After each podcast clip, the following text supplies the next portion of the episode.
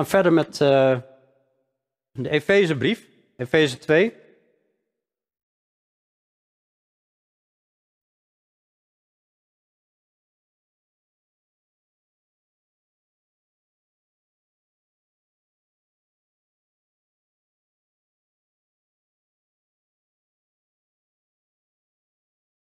We hebben inmiddels al uh, vier weken stilgestaan bij uh, Efeze 1 drie hoofdstukken over, of drie preken over hoofdstuk 1.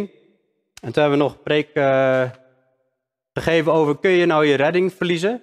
Dat een uh, vraag is die, die ook opkomt als je Efeze 1 leest. En we hebben gelezen over alle rijkdom in Christus, alle zegeningen in Christus. We zijn gezegend met allemaal geestelijke zegeningen in de hemelsgewesten. Nou goed, de zegeningen die, die, die, gaan, die gaan verder. En toch heeft Paulus hier een moment die zegt, oké, en nu even een reflectie van waar komen wij ook alweer vandaan? Voordat je tot geloof kwam. Dus vandaar die hele bemoedigende titel, het eerste deel, u was dood. Maar de bemoediging is, maar God. Maar God. We zijn gezegend met allemaal zegeningen in de hemels gewesten. We zijn kinderen van God. We hebben een erfdeel. We zijn uitverkoren. Um, we zijn verzegeld met de Heilige Geest. Zoveel rijkdom. En dan begint hij in hoofdstuk 2, vers 1, begint hij met... Ook u heeft hij met hem, met Jezus, levend gemaakt. U die dood was door de overtredingen en de zonde. Waarin u voorheen gewandeld hebt. Overeenkomstig het tijdperk van deze wereld Overeenkomstig de wil van de aanvoerder van de macht in de lucht. Van de geest die nu werkzaam is in de kinderen van de ongehoorzaamheid.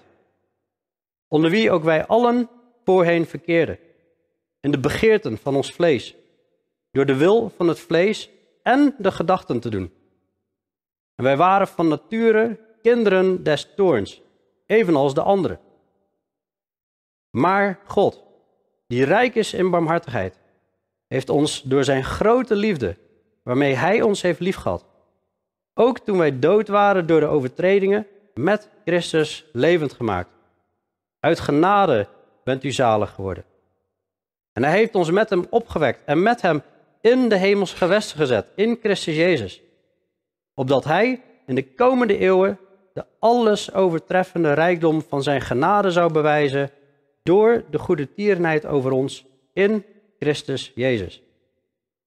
Want uit genade bent u zalig geworden. Door het geloof. En dat niet uit u. Het is de gave van God.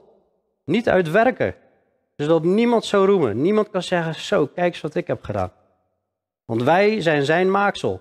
Geschapen in Christus, in Christus Jezus, om goede werken te doen. Die God van tevoren bereid heeft, opdat wij daarin zouden wandelen. Dus het begint positief. Niet dus. U, u, was dood. Voor degene die het is opgevallen, als je een herziene staatvertaling hebt, volgens mij hebben de meesten dat, dan staat de eerste zin bijna helemaal schuin gedrukt. Dat betekent dat dat niet in de grondtekst staat, maar dat de vertalers ervoor gekozen hebben om het zo te verwoorden om een goed lopende zin te krijgen. Nou is het niet dat ze hier gedachten hebben toegevoegd, want in vers 5 zien we dat natuurlijk terug. Toen we dood waren door de overtredingen, zijn we met Christus levend gemaakt. Dus om een goed lopende zin en, en een duidelijke tekst te geven, hebben ze dat zo verwoord. Ook u heeft hij met hem levend gemaakt. U die dood was door de overtredingen en de zonde. Iemand die dood is, de dood kennen wij natuurlijk van het, het fysieke lichaam. Stel, ik zou naar een, uh, een kerkhof gaan en ik ga uh, daar rondlopen. Hallo, Hoort iemand mij? Hallo? Iemand honger? Iemand zin om te eten? Iemand zin om iets te doen? Dan krijg je geen reactie. Die mensen zijn dood. Die kunnen helemaal niks. Dat is eigenlijk wat hij zegt. Wij, wij waren geestelijk waren wij dood. En wij kunnen niet meer, als we niet opnieuw geboren zijn, kunnen, wij kunnen niet met God communiceren. Wij kunnen het geestelijke kunnen wij niet begrijpen. Dat is ook het probleem als wij mensen het evangelie vertellen, dat ze het vaak niet begrijpen. God moet het hart openen. God moet mensen uit de dood opwekken. God moet daarin werken. Anders horen ze het niet. Maar we waren dood. Waarom waren we dood? Door de overtredingen en de zonden. Wat is nou het verschil tussen overtreding en zonde? Zonden kunnen al zondige gedachten zijn. Overtredingen kunnen ook zonde zijn. Maar overtreding is het in ieder geval daadwerkelijk doen. Je treedt over de grens heen. Wat zijn dat dan voor dingen? Nou, als je in gelaten 5 kijkt, dan heb je een hele lijst van allemaal dingen. Ruzie, allerlei hoererij, dat is seks voor het huwelijk. Overspel, porno kijken. En dat is dan even de vrije vertaling. Hè? Egoïsme, losbandigheid, jaloersheid, afgunst, onreinheid, afwijkingen in de leer, hebzucht, afgoderij, dronkenschap, begeren, woede, vijandschap, toverij, diefstal, moord, haat. En die lijst is natuurlijk nog veel langer. Er staat in gelaten 5 en dergelijke. Door deze dingen waren we dood. Afgescheiden, afgesneden van God. We konden het geestelijke niet begrijpen. De toegang tot het eeuwige leven was afgesloten. Dood. Onderweg naar de eeuwige dood, de tweede dood, de poel van vuur. Want het loon van de zonde is de dood en het oordeel. Dood door de overtredingen en de zonde waarin u voorheen gewandeld hebt. Dat was voorheen onze wandel. Daar hielden we ons mee bezig.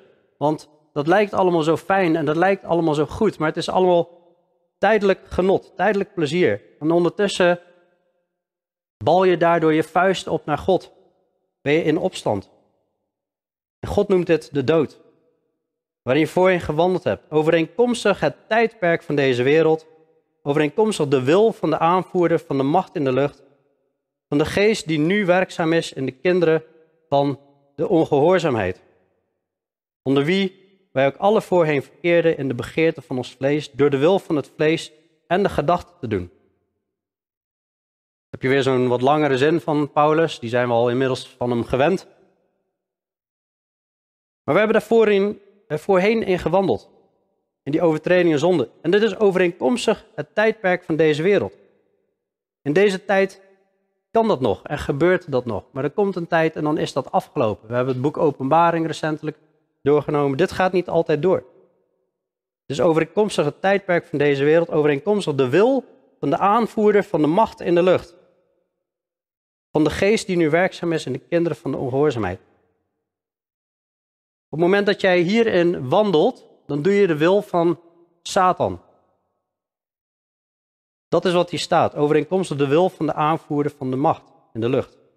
Hij is de beheerser van deze lucht. Jezus geeft alle macht in de hemel en op aarde. Alleen toch krijgt Satan nog ruimte. Toch krijgt Satan nog ruimte. En hij, hij heerst in de ongelovigen. Maar als je tot geloof komt, dan ja, worden we getrokken uit de macht van de duisternis, overgezet in het koninkrijk van de zoon van zijn liefde. Maar de ongelovigen leven overeenkomstig de wil van de aanvoerder van de macht in de lucht. Die aanvoerder, daarvan zegt Jezus op een gegeven moment, ik zag de Satan als een bliksem vallen uit de hemel. Wat is nou eigenlijk zijn wil? In Jesaja 14, ook in Ezekiel 28, daar zie je, wordt informatie gegeven over de val van Satan. Het is heel apart, want je leest dat en dan denk je, hè, dit gaat uh, over Babel. En dan ineens uh, begint hij te spreken over de val van Satan. Maar in Jesaja 14, ook in, in, in Ezekiel 28, de, daar spreekt eigenlijk Ezekiel tegen de koning van Tyrus. Maar ineens wordt de geest die daarachter zit aangesproken. Hier wordt ook ineens de geest die daarachter zit aangesproken. Net zoals wanneer Petrus op een gegeven moment tegen ja, eigenlijk Jezus wil overtuigen dat hij niet hoeft te sterven en zo, dan draait Jezus om en die zegt niet, Petrus, ga weg van achter mij, maar hij zegt, Satan, ga weg van achter mij. Zo wordt hier eigenlijk de geest achter Babel aangesproken. En dan zegt, en dan staat er, hoe bent u uit de hemel gevallen, morgenster, zoon van de dageraad? U ligt geveld op de aarde, overwinnaar over de heidevolken. En u zei in uw hart, ik zal opstijgen naar de hemel. Tot boven Gods sterren zal ik mijn troon verheffen. Ik zal zetelen, ik zal zitten op de berg van de ontmoeting aan de noordzijde. Ik zal opstijgen boven de wolkenhoogte. Ik zal mij gelijkstellen met de Allerhoogste. Er valt hier natuurlijk iets op. Ik zal, ik zal, ik zal. ik zal. Het draait allemaal om ik. Jezelf gelijk willen stellen aan God. Nee, zelfs boven God willen stellen. Wanneer wij onze wil boven die wil van God stellen, zijn we hetzelfde aan het doen. Dan zijn we volgelingen van de aanvoerder van de macht in de lucht. En dat is wat de ongelovige doet. Maar het is de dood. Vanaf het begin al is de slang listig geweest. De slang zei tegen de vrouw: U zult zeker niet sterven. Terwijl God had gezegd: Op de dag dat je van die boom eet, de boom van kennis van goed en kwaad, op de dag dat je daarvan eet, zul je sterven. Satan zegt: U zult zeker niet sterven. Hij misleidt. Maar God weet dat op de dag dat u daarvan eet, uw ogen geopend zullen worden en dat u als God zult zijn. Hij wil eigenlijk diezelfde gedachte die hij heeft planten in de mens. Oh man, dan kun je als God zijn. Hoe, hoe mooi zou dat zijn? Maar het is een leugenaar. Een stukje was waar. Hè? Je zult als God zijn goed en kwaad kennend. Goed en kwaad hebben we leren kennen. Maar je zult niet als God zijn en je zult zeker sterven. Dit is vanaf het begin al de wil van de aanvoerder van de macht in de lucht. In Johannes 8 lezen we over deze aanvoerder, over Satan. Dan spreekt Jezus tegen de Joden die hun hart verhard hebben, niet willen geloven. Waarom, dan zegt hij, waarom begrijpt u niet wat ik zeg? Omdat u mijn woord niet kunt horen. Ze zijn nog dood. Hij zegt, u bent uit uw vader, de duivel. Dit gaat over religieuze mensen zelfs. Hè? U bent uit de vader, de duivel, en wil de begeerte van uw vader doen. Die was een mensenmoordenaar van het begin af. Hij heeft eigenlijk de hele mensheid de dood ingejaagd door wat er in de Hof van Eden gebeurd is. En hij staat niet in de waarheid, want er is in hem geen waarheid. Wanneer hij de leugen spreekt, spreekt hij vanuit wat van hemzelf is. Want hij is een leugenaar en de vader van de leugen. Hij is slim, hij is sluw en hij is listig en hij heeft 6000 jaar ervaring. Of in ieder geval een hele, hele lange tijd. En hij heeft maar één doel. Jou volledig kapot maken. Tot in de eeuwige pool van vuur. Ieder mens wil hij kapot maken.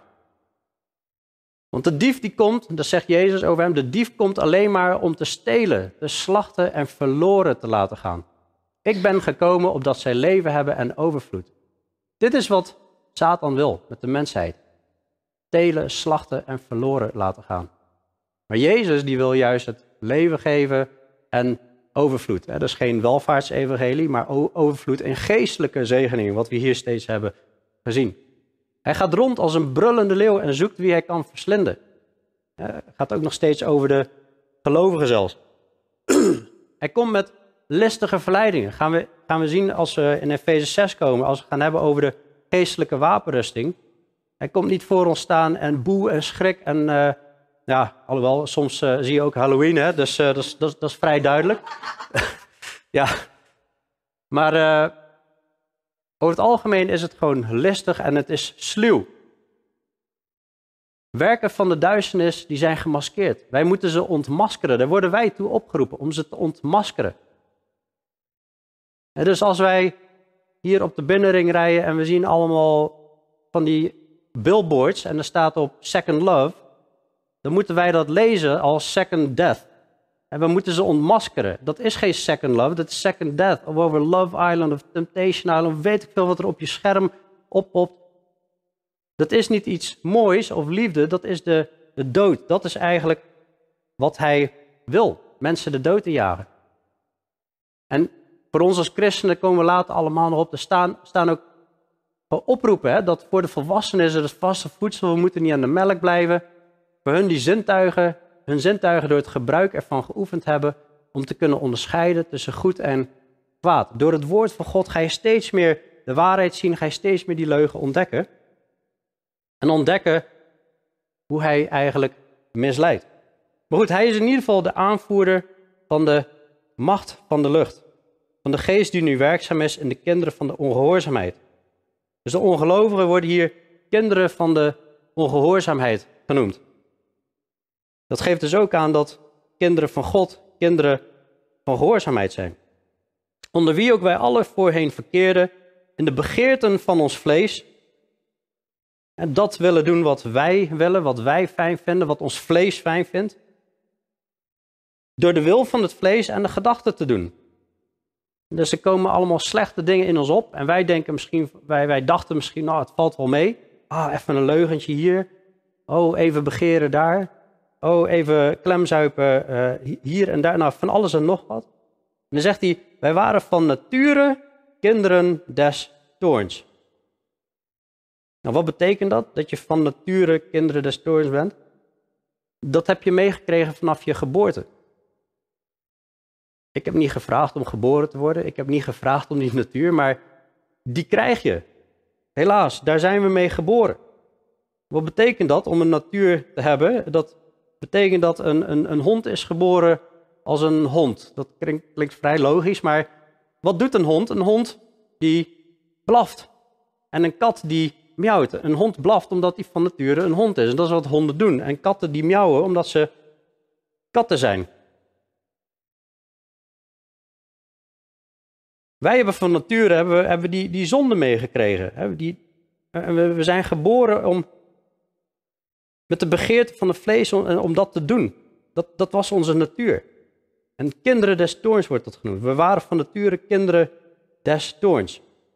Evenals de anderen. Je kunt dat twee, twee manieren opvatten. Hè? Toorn naar elkaar. Hatelijkheid. Maar ook toorn van God naar ons. En, en andersom misschien ook. Maar eigenlijk iedereen die dat doet, die zit eigenlijk in een soort death row. In Amerika heb je nog gevangenissen waar de doodstraf nog toegepast mag worden. En dan zitten mensen zitten soort in een death row, in, in, in een dode cel, in een cel. Hè, daar zitten ze dan te wachten tot op een gegeven moment een vonnis geveld wordt. En wij waren ook zo. Wij waren van nature kinderen des toorns, evenals de anderen. In Titus 3 staat ook wij waren voorheen onverstandig, ongehoorzaam, dwalend, verslaafd aan allerlei begeerten en hartstochten, levend in slechtheid en afgunst, hatelijk en elkaar hatend. We zien in Johannes 3 vers 36, Johannes 3 vers 16 kent iedereen, 3 vers 36. Als je verder leest zie je wie in de zoon gelooft heeft eeuwig leven, maar wie de zoon ongehoorzaam is zal het leven niet zien, maar de toorn van God blijft op hem. Dat is natuurlijk allemaal vrij negatief. Vrij negatief als je dit zo hoort. Dit is verschrikkelijk. Om, maar tegelijkertijd goed om je staat te beseffen. Als je God nog niet kent. Toen we God nog niet kenden, het is goed om te beseffen. Wat waren we? Maar ook goed om terug te kijken, waar komen we eigenlijk vandaan? Waar komen we vandaan? Alleen dan krijgt het verhaal een wending in vers 4. Maar God. Gelukkig komt er een wending. Als je het woord maar hoort, dan heb je altijd eerst het verhaal. Hier is een verhaal, maar nu komt er een, een andere kant. God, die rijk is in barmhartigheid, heeft ons door zijn grote liefde, waarmee hij ons liefgehad heeft, ook toen wij dood waren door de overtredingen, met Christus levend gemaakt. Uit genade bent u zalig geworden en heeft ons met hem opgewekt en met hem in de hemelse gewesten gezet in Christus Jezus. Maar God. Wat heeft hij gedaan? Door zijn grote liefde waarmee hij ons lief gehad heeft, heeft hij ons opgewekt.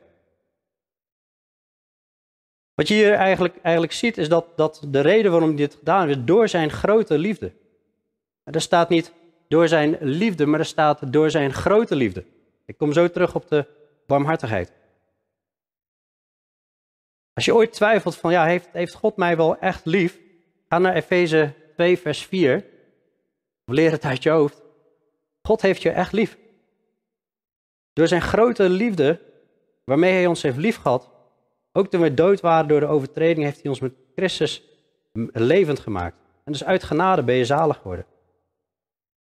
God heeft echt grote liefde voor ons. En daarmee heeft hij een heel verlossingsplan in werking gezet. Dat gisteren nog met je erover van uh, ja, Gods liefde is al groot. En als er dan ook nog staat grote liefde, hè, dan is het eigenlijk bijna dubbelop, zeg maar. Want God is liefde. Dat is een eigenschap van God. God heeft meerdere eigenschappen. God is natuurlijk waarheid. Jezus zegt, ik ben de weg, ik ben de waarheid. Maar als eigenschappen van God in contact komen met de mens, God is waarheid, hij geeft bijvoorbeeld een verbond. Hij geeft zijn waarheid, zijn geboden. En dan zegt hij eigenlijk, ja, Als jullie hierin wandelen, dan zal er zegen zijn. Als jullie niet hierin wandelen, zal er vloek zijn. Zie je in Leviticus uh, 26 is geloof ik en Deuteronomium 28. Maar Nieuwe Testament zie je het net zo goed.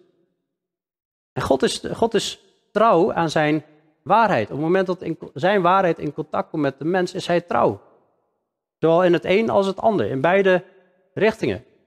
God is ook heilig. Als de heiligheid van God in contact komt met de mens, dan is er eigenlijk direct overtuiging van dat wat recht is. Van dat wat goed is. Dat zie je bijvoorbeeld bij Jezaja. In Jezaja 6, dan ziet Jezaja God, hij ziet de heiligheid van God. En het eerste, hoe hij reageert is, wee mij, ik verga, want ik ben een man van onreine lippen. Hij ziet hoe goed, hoe recht God is.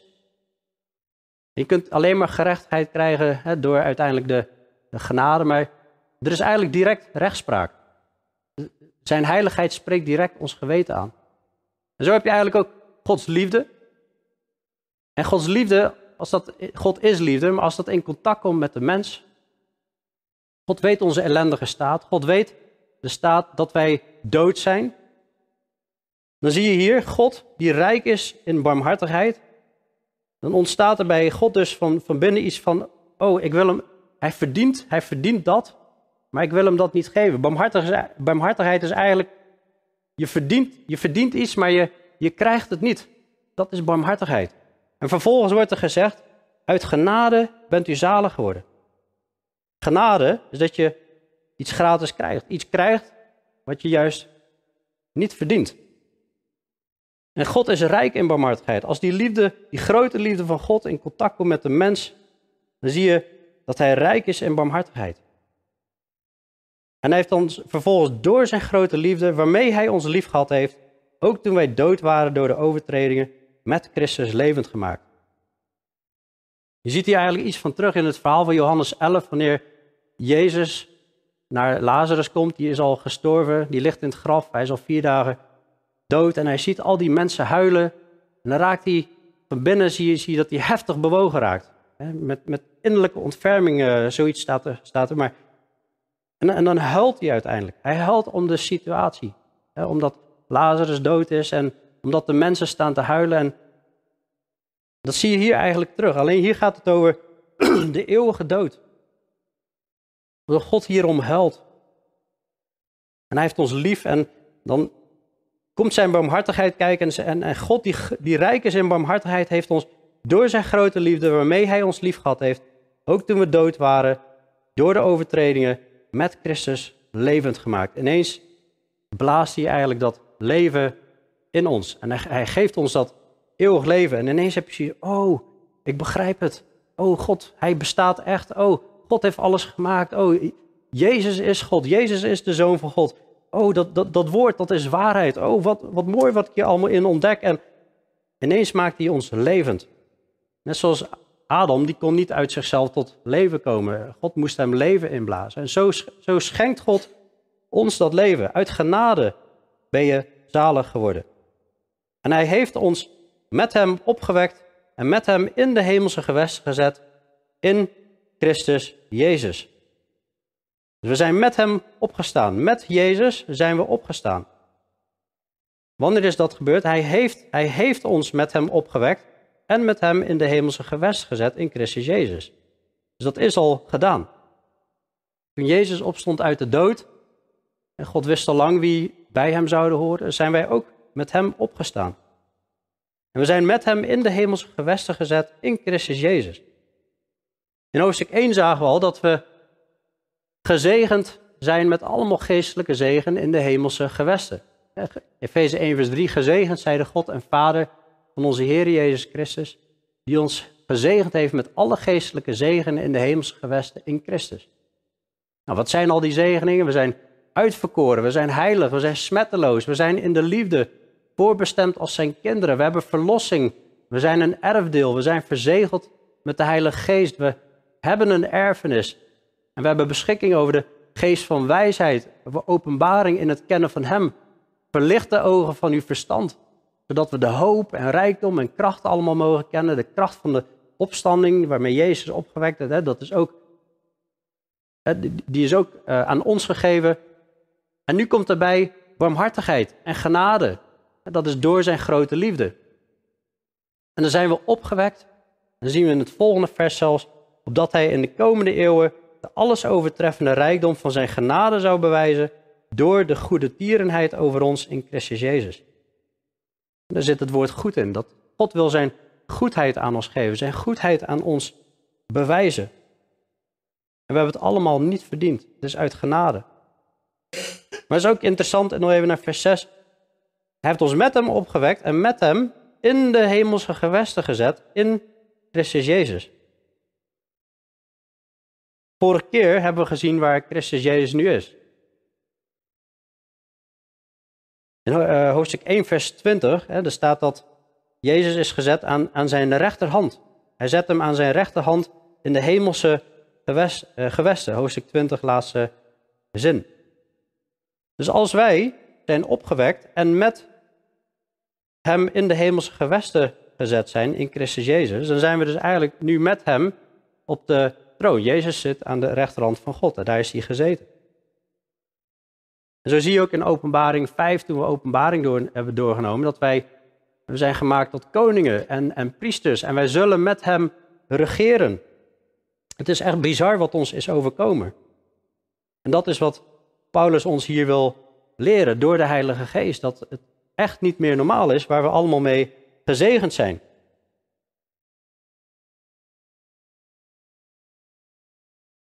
Opgewekt en met hem gezet in de hemelse gewesten in Christus Jezus.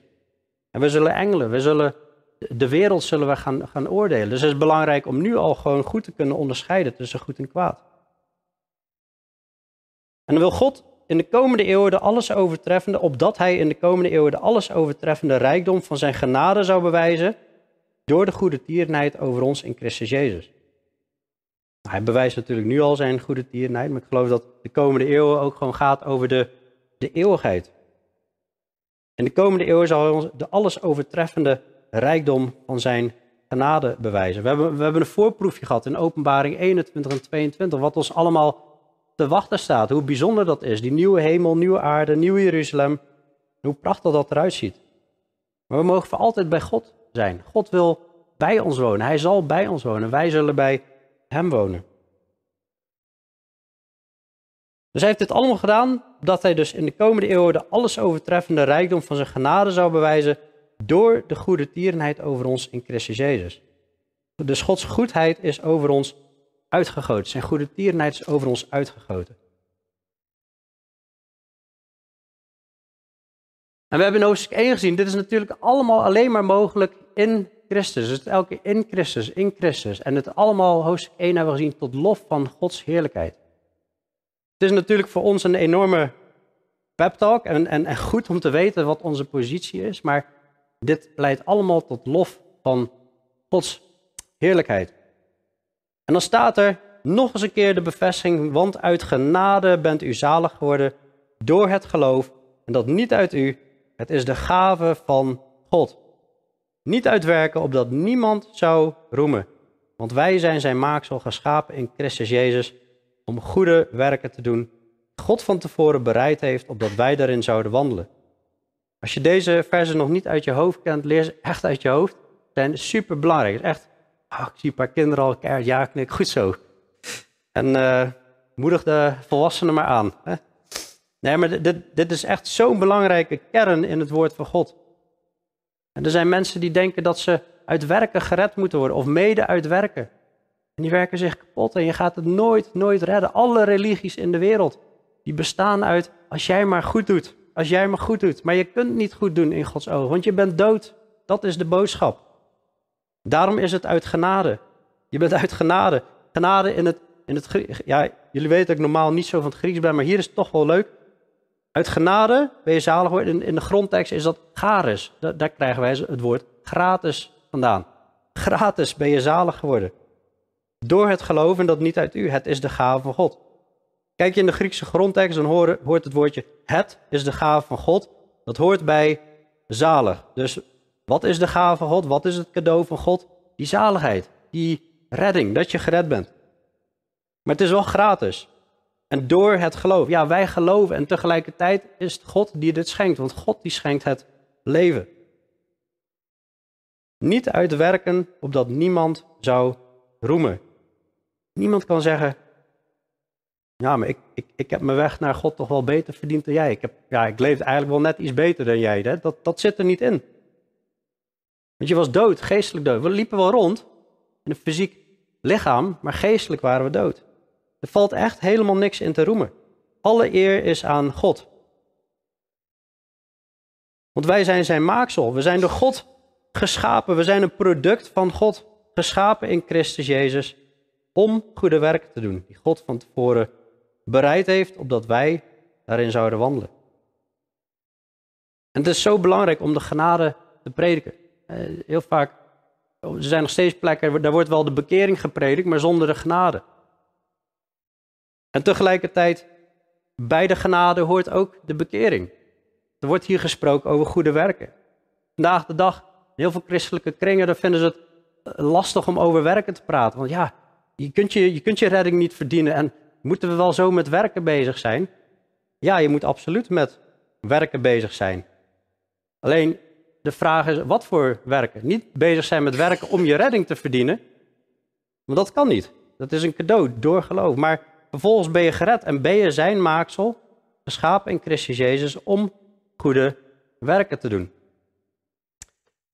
Zijn maaksel, dat is in, in, de, in de grondtekst poema. daar hebben ze in het Engels hebben ze het woord poem vandaan. Een, een, een gedicht. Een gedicht is een, een product, iets wat gemaakt is door de mens.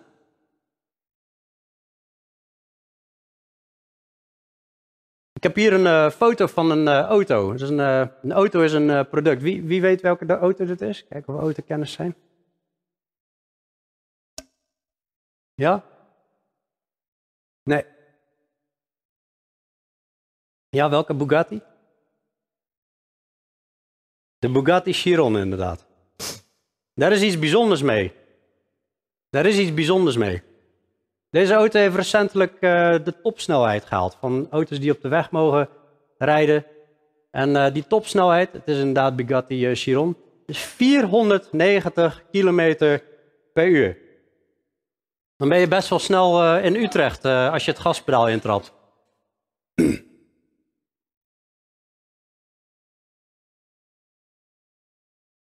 Oké, jullie zijn in ieder geval onder de indruk, dat was ook de bedoeling. Onder de motorkap heeft hij meer dan 1500, bijna 1600 pk liggen. Nou, dat is ongeveer een motor die uh, nou, meer dan 10 keer zo krachtig is als wat ik onder de motorkap heb liggen. PK, die meiden zitten al een PK, waar heeft hij het over? Dat is paardenkracht. Paarden, kijk, dit zijn paarden. oh, dat weten jullie wel. nou, ik heb er ook niet alle verstand van, maar het is in ieder geval heel erg veel kracht dit. Het is ongekend wat voor bak dit is. Hij kost overigens slechts deze versie 3,5 miljoen euro. Sorry, maar dat is zonder belastingen. Je hebt nog een goedkopere variant, die is maar 2,4 miljoen euro. Nou, ik wil je natuurlijk niet hebzucht, ik wil, ik wil je niet gaan prediken over hebzucht, maar waar wil ik heen? Stel jij hebt deze auto en die staat bij jou voor de deur. En uh, nou ja, iedereen is onder de indruk. Zo, dat is vet hé. Die uh, Bugatti Chiron uh, voor de deur, ongelooflijk. En die staat daar geparkeerd en nou ja, over een paar maanden kom je weer langs en en dan, vraag je van, nou ja, en, hoe bevalt hij nou eigenlijk? Ja, echt geweldig. Zo'n mooie auto, zo'n bijzonder product is dat. En nou, kom je over de tijd weer lang. Ja, en, en hoe bevalt hij? Ja, nog steeds goed. Ja, en hoe, hoe rijdt hij nou eigenlijk? Ja, ik rijd er niet in, ik kijk er gewoon naar. En ja, dan, als iemand dat zou zeggen, zou je echt zien, ja, dat, dat, dat snapt niemand. Hè? Dat zo'n bak is natuurlijk bedoeld om in te rijden. Zo'n bak is bedoeld om gas te geven. En ja, lekker even zo uh, die, die krachten voelen. goed, ik wil jullie niet hier in de verleiding brengen om nou, in ieder geval om in hebzucht te vallen of, of dat soort dingen. Maar het vergelijk gaat erom, wij zijn zijn maaksel. Hier hebben we een, een, een product. En zo zie je in de Bijbel allemaal dingen. Hè. Wij zijn klei in de hand van de pottenbakker en dat soort dingen. Maar wij zijn zijn maaksel. En dan zijn we geschapen in Christus Jezus om goede werken te doen die God van tevoren bereid heeft, opdat wij daarin zouden wandelen. We hebben gezien dat de kracht waarmee Jezus is opgewekt uit de dood, dat die ook tot beschikking is voor ons. We hebben gezien wat, wat, wat voor zegeningen we allemaal hebben. Wat voor bijzonder product wij zijn geschapen in Christus. Dat is wat Paulus hier aan het vertellen is. En dan zou het toch waanzin zijn als wij daar niet in gaan wandelen. Als God zegt, ik schep jou tot iets compleets, compleet nieuws. Ik, ik, ik maak jou nog veel indrukwekkender. Ik, ik betaal nog grotere prijs voor jou dan die Bugatti Chiron. Het bloed van Jezus Christus heeft gevloeid voor jou. Wij zijn duur gekocht. Wij zijn veel indrukwekkender in Gods ogen dan zijn auto. Wij zijn zijn maaksel, geschapen in Christus Jezus om goede werken te doen, die God van tevoren bereid heeft, opdat wij daarin zouden wandelen. God heeft iets bereid voor jou, voor mij. En dat is één, gewoon wandelen in, in wat hij zegt hier. Dat is het allereerste. Maar hoe en wat en waar en met wie moet ik trouwen? En eh, misschien moet je wel naar Papua Nieuw-Guinea of naar Sri Lanka. Misschien moet je hier heel eenvoudig iets doen. Ik, ik las over een, een, een, vrouw die, die heeft op een gegeven moment die, die ging eten maken voor een oude man. En die oude man zei, ja, sorry, ik, ik, ik ben een Jood, ik kan dit niet hebben. En die vrouw die zei, oké, prima, dan, dan breng ik morgen soep. En zo is ze dag in dag uit is ze hem soep gaan brengen. Elke keer had ze korte gesprekjes over Jezus. De man geloofde niet in God en ze heeft hem uiteindelijk tot Jezus mogen leiden. Misschien is jouw goede werk wel een tijd soep maken en, en met iemand in gesprek. Ik zeg niet dat iedereen een soep moet gaan maken, maar dat is zoeken met, met God. Wat komt er op je pad en wat legt Hij op je hart? En bid voor, um, Heer, wat is het werk wat u voor mij hebt, wat u tevoren bereid heeft? En er was ook een buschauffeur, een buschauffeur die jarenlang een jongetje op en neer heeft gereisd. Van, van huis naar de kerk. Dag in, of elke, elke zondag bracht hij hem weer van huis naar de kerk en weer, en weer terug. En dat jongetje is uiteindelijk groot geworden, is een groot evangelist geworden. Dat was Billy Graham. Ja, wie heeft nou grote werk gedaan? Billy Graham of die buschauffeur? Die buschauffeur was nodig. En, en de een doet dit en de ander doet dat. Maar wij zijn zijn maaksel geschapen in Christus om goede werken te doen die God van tevoren bereid heeft, opdat wij daarin zouden wandelen. Je, je, kunt niet zeggen er is een groot werk of er is een, een klein werk, want jouw grote werk is dat wat God voor jou bereid heeft. En als dat is voor iemand soep maken, dan is dat een groot werk. Als dat is om een kerk te planten, dan is dat een groot werk. Maar het is zoeken, wat is dat werk? Maar sowieso begint het met Gods woord. Dus zeggen, ja, we zijn christen, we zijn gered, je moet niet zo met werken bezig zijn. Dat is echt een grote, grote leugen. Dat is totaal tegenovergesteld aan wat de Bijbel leert. De Bijbel staat vol van een oproep om goede werken te doen. Matthäus 5, vers 16. Laat uw licht zo schijnen voor de mensen, dat zij uw goede werken zien en uw Vader die in de hemel is, verheerlijken. Paulus wil Jezus groot maken, of dat nou door het leven is of door zijn dood. Hij was bereid om te sterven. We worden opgeroepen overvloedig te zijn in elk goed werk. Of dat zie je in ieder geval in 2 Korinther 9 vers 8. Dan gaat het over financieel ook uh, bijdragend evangelie. In elk goed werk vrucht te dragen, spreekt Colossense 1 over. En de vrucht van Gods woord kennen, dat is ook een tekst die we heel vaak uh, noemen. Dat is heel de schrift door God ingegeven, is nuttig om te schuren schaven, is even mijn snelle versie. Opdat de mens die God toebehoort, volmaakt zou zijn tot elk goed werk, volkomen toegerust. Volmaakt zijn tot elk goed werk, volkomen toegerust. Dat is de vrucht van het kennen van Gods woord en het toepassen natuurlijk. In Titus 2, vers 14 lees je over ijverig zijn in goede werken. In Hebreeën 13, vers 16, vergeet het weldoen en het onderling hulpbetoon niet. Want aan zulke offers heeft God een welgevallen. Het is een offer. Wanneer jij voor God mooie dingen gaat doen, voor je naaste en voor God. In Filippenzen 2 worden we opgeroepen, werk aan uw zaligheid, uw eigen zaligheid met vrees en beven. De zaligheid die je gekregen hebt, daar moet je met vrees en beven aan werken. Want het is God die in u werkt, zowel het willen als het werken, naar zijn welbehagen. God heeft je tot leven gewekt en hij werkt ook in jou. En dat wil niet zeggen dat je achterover gaat zitten en wacht van tot het willen en werken in je werk. Nee, je gaat gewoon aan de slag en tegelijkertijd werkt hij het willen en het werk in jou. Paulus spreekt over, door de genade van God ben ik wat ik ben en zijn genade voor mij is niet te vergeefs geweest. Integendeel, ik heb mij meer ingespannen dan zij allen. Dat is het gevolg van de genade. Hij zich meer heeft ingespannen dan allen. Hé hey Paulus, ga je nou toch roemen? Je, zou toch, je toch niet roemen? Nee, hij zegt niet ik echter, maar de genade van God die met mij is. Nou goed, en die, die goede werken, die komen door het woord te bestuderen. De Heilige Geest werkt dat in ons, wakkert het aan. We lezen in Gods woord de, de geboden. Jezus heeft gezegd, leer de mensen onderhouden alles wat ik u geboden heb. Jullie zijn mijn vrienden als je doet wat ik je gebied. Wie mij geboden heeft en ze bewaart, die is het die mij lief heeft. Dat zijn de werken. Dus het woord kennen wakkert dat aan. Door in gebed te zijn, dit gebed zal ik zo erbij halen. Hier in de gemeente word je aangemoedigd, word je aangevuurd om goede werk te doen.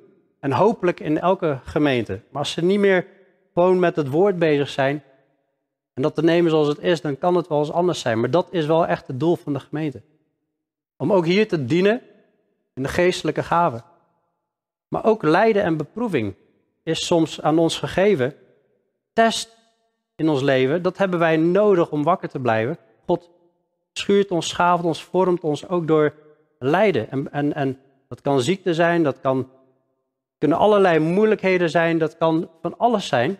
Maar dat helpt ons ook om aangevuurd te worden om die goede werken te doen.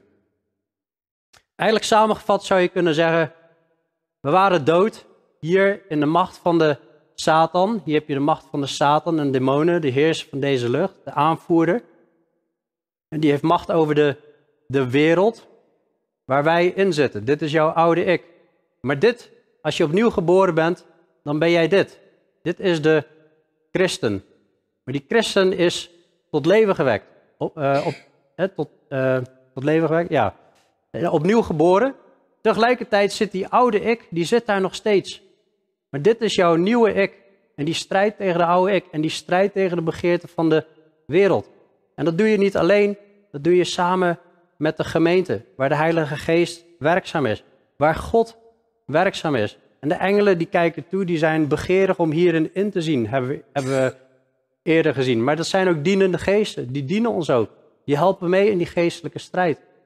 En dan gaan we later nog veel meer in detail bij stilstaan als we bij Efeze 6 aankomen, wanneer we het gaan hebben over de geestelijke strijd. Maar dit is er eigenlijk met ons gebeurd. Dus het lijkt nu zo van, oh nou, nou gaat alles van een leien dakje vanaf nu. Nu gaan we die goede werken doen. Ja, maar dat gaat wel met weerstand. En dat zien we in Efeze 4. We moeten die oude natuur moeten we doden. En die nieuwe mens moeten we aandoen. Als je alvast gelijk vanmiddag al meer hiervan wil weten, op de website hebben we de preek over Colossense 3 uh, door Onno. En uh, de preek van Casper de Haan over Efeze 4, hè, waarin al de uitwerking daarvan uh, staat. Maar goed, daar gaan we hier dus ook nog dieper op in. Ik wil eindigen met Efeze 3, vers 20. Daar komen we nog, maar ik vind het zo mooi. Hem nu, die bij machten is te doen, ver boven alles wat wij bidden of denken. Wij bidden en denken, we zijn bezig met de geestelijke strijd, maar God is machtig om veel meer te doen dan dat. Overeenkomstig de kracht die in ons werkzaam is, dus die opstandingskracht. Hem zij de heerlijkheid in de gemeente, door Christus Jezus in alle geslachten, tot in alle eeuwigheid. Amen. En nu gas geven. Zullen we bidden? Hemelse Vader, Heer Jezus, we danken u voor uw woord. Wat een woorden zijn dit. Zo, van zo ongelooflijk dood naar zo ongelooflijk levend. Door uw grote liefde. En wij prijzen u en aanbidden u dat wij helemaal niks konden en u ons toch tot leven wekt, Heer. Heer, en als er iemand is die hier misschien is en nog niet die overtuiging heeft, Heer, wilt u ook die tot leven wekken en geloof schenken, Heer. En ik bid voor uh, degene die met u wandelen, Heer, dat, dat we door deze preek en door deze woorden weer aangewakkerd mogen zijn en worden om echt u te gaan dienen ten volle. Heer, en uh, als er moeilijkheden zijn of battles of gezondheidsproblemen, Heer, dat u ook daardoorheen werkt. Heer, dat u ja, openbaart wat u wil met, met de moeilijkheden, Heer. En mensen de kracht geven om vol te houden met u. Heer, help ons om, om ja, vurig te dienen en, en echt gewoon van alle middelen gebruik te maken die u geeft. Van de gemeente en uw woord. En wilt u krachtig door uw geest werken? Wilt u ons helpen om gebedstrijders te zijn? Heer, zodat we echt mogen gaan zien dat, dat, dat u ja, bij, macht doen, bij machten bent om te doen ver boven alles wat wij bidden of denken. Heer, wilt u dat gaan doen in deze gemeente? Wilt u dat gaan doen in onze levens? Dingen doen die boven ons, onze gedachten liggen, Heer. We denken vaak nog veel te klein als wij bidden. Heer, en uh, dat u vooral ja, ons zo vormt dat we in de weg wandelen die u verheerlijkt. Dat we verder gaan in, in levensheiliging, daarin groeien. In, in nog meer liefde voor elkaar hebben en voor u. Heer, en uh, dat u ons ook helpt in, in de balans met onze agenda's om ja, alles zo te doen dat we ook niet in een, in een burn-out rennen, maar dat we echt vanuit uw kracht dat doen, Heer. En uh, ja, wilt u ons zo zegenen en uh, ons leiden en, en doen wat u wilt met, met deze woorden die vandaag gesproken zijn. In Jezus' naam. Amen. Amen.